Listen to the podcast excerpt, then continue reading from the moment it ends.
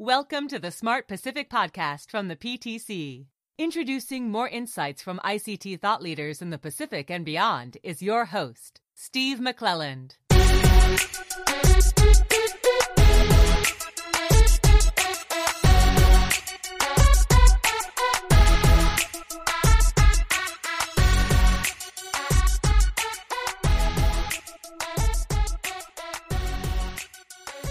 Welcome to Smart Pacific. In this special episode, we focus on innovation, innovation of a particular kind. It's a time of unprecedented expansion for the entire industry. But another change may be on the way too. It's one its supporters say may cause its biggest shake-up yet. Blockchain. Blockchain is being trialed in back office applications and service providers, but it's set to do much more. If, like me, you feel it's still shrouded in hype and mystery, you need a quick update. So here's a coffee break primer from the PTC. First, we caught up in Singapore with Eran Haggiag of Clear, a developer of blockchain applications, and asked him why blockchain should find a place in the global carrier space. The big promise is to take all the new types of new generation services of kind of the new quality of service, guaranteed quality of service network, or kind of the new internet in the sense that a lot of use cases like high quality video conferencing, VR and AR session, gaming, remote medical treatments, different IoT devices that needs to seamlessly connect to multiple networks, uh, remote driving of cars, edge computing of collecting all this data, all these new use cases coming from both 5G and from the advancement in different technologies, creating a new challenge that, that needs a guaranteed quality of service inter-carrier solutions. In London, we asked Carl Grivner, CEO of Colt, about plans for his own company's rollout.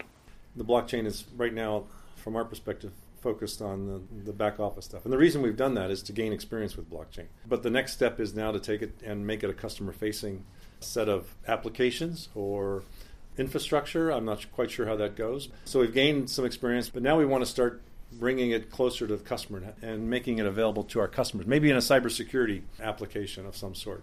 So that's the next frontier, so to speak, in terms of blockchain development. We've brought some resources in house that are specifically focused on blockchain and artificial intelligence uh, at the same time. So I think it's one of those things. We, I was thinking about this the other day. You know, our high bandwidth strategy. Typically, strategies last four to five years.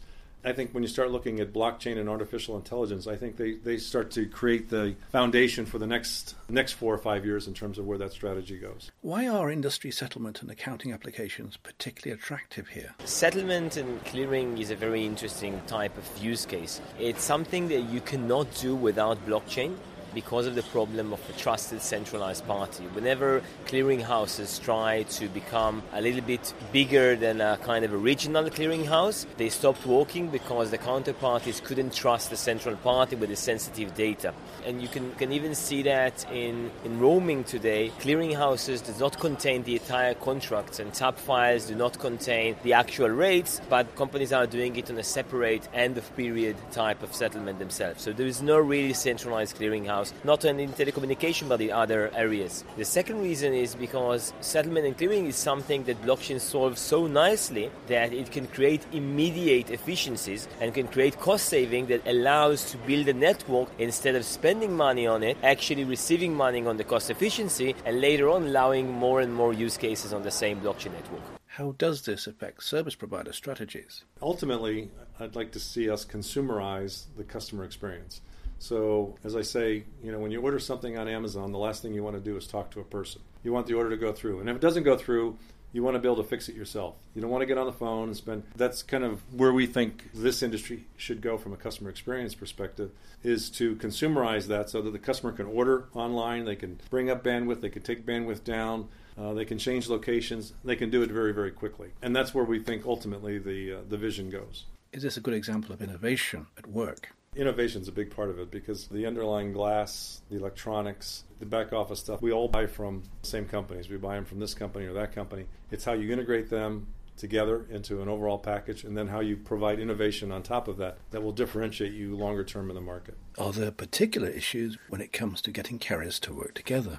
Provisioning inside carriers, companies um, that are advanced like Colt has their own solution, PCCW with Console Connect has their own solution, AT&T is doing it with ONAP, and so this exists now with the advanced companies, but there is no solution for interconnecting them. So orchestration is something that's being handled now from a standardization point of view by the MEF, and we are working with the MEF on these things. But there is no financial framework for that. There is no way to automatic settlement for this network, and because we see how costly and manual it is for legacy products like minutes and, and data, to do it for all these new products is going to be impossible without an automated framework. And to do automation, you have to have a blockchain because of the centralized party problem. Marc Halbfinger, CEO of PCCW Global in Hong Kong, has been a strong believer in blockchain and chairs a cross industry initiative to trial blockchain applications and service providers. How is the industry set to change here?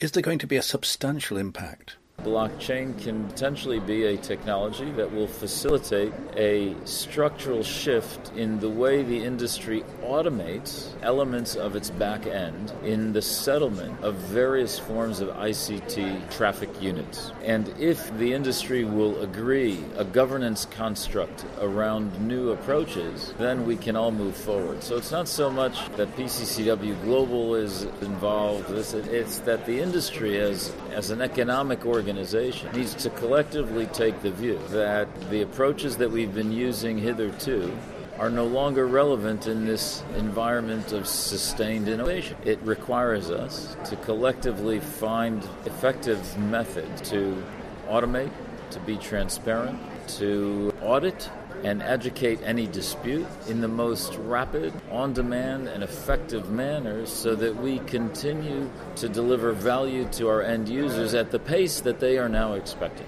Is there a balance to be struck here between the collective interest and the company interest? The industry has to head to digital transformation. We have to pick where it makes sense for us to innovate as an independent entity that competes, and where does it make sense for the entire industry to innovate so collectively we're able to move forward. The disruptive factors are not just to PCCW Global, disruptive factors are impacting everyone that's in the current ICT service provider community at every level, whether it be vendor or cloud or telco network or mobile network or ISP.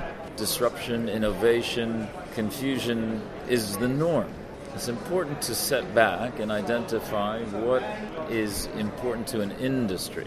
Blockchain can be used by an individual service provider in order to facilitate financial relationships with end users. But in this instance, we've chosen as an industry body through the Global Leaders Forum to look at how it can be used to facilitate interoperability amongst service providers for common sets of various forms of ICT traffic and deliver less fraud, less disputes, faster response time, more leaner approach to cash flow, and to open up the opportunity for more creative productization by a ubiquitous construct that facilitates all service providers in the ICT space.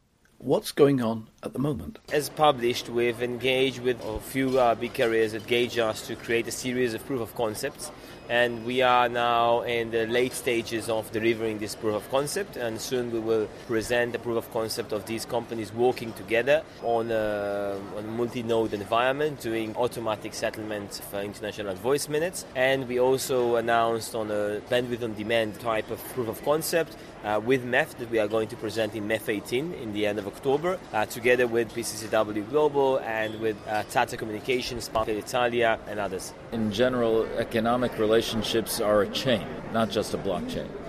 And so here, what we're doing, I think, probably wisely, is to start at the very back end of the core of what was always the special part of telecommunications service providers, which was we have never been afraid to transparently interconnect, even with our fiercest competitor, so that an end user will be able to do what's so important to society, which is to communicate. And so, if we can now make that process automated and efficient to settle the value of that interoperability. We open the door to utilize resources for more creative opportunities on the front end. In that case, I think it will be a facilitator also for future independent competitive edge. But first, we need to organize ourselves, and then we can organize individually.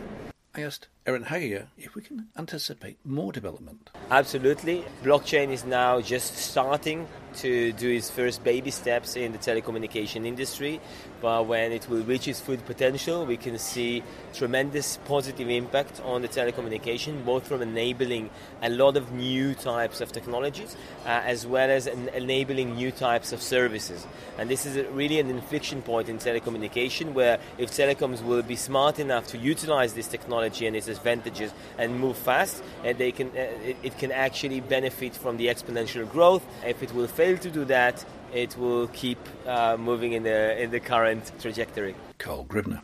I think that uh, you know when you look at blockchain technology, artificial intelligence, software-defined networking, I think you're going to start seeing those put in the same mixing bowl at some point in time, and and create some new capabilities for customers and new ways to run networks uh, that we haven't seen in the past. It seems the wave of the future is almost upon us. That's it from Smart Pacific. Show notes are available on the PTC website at ptc.org. Check them out. Thanks for listening.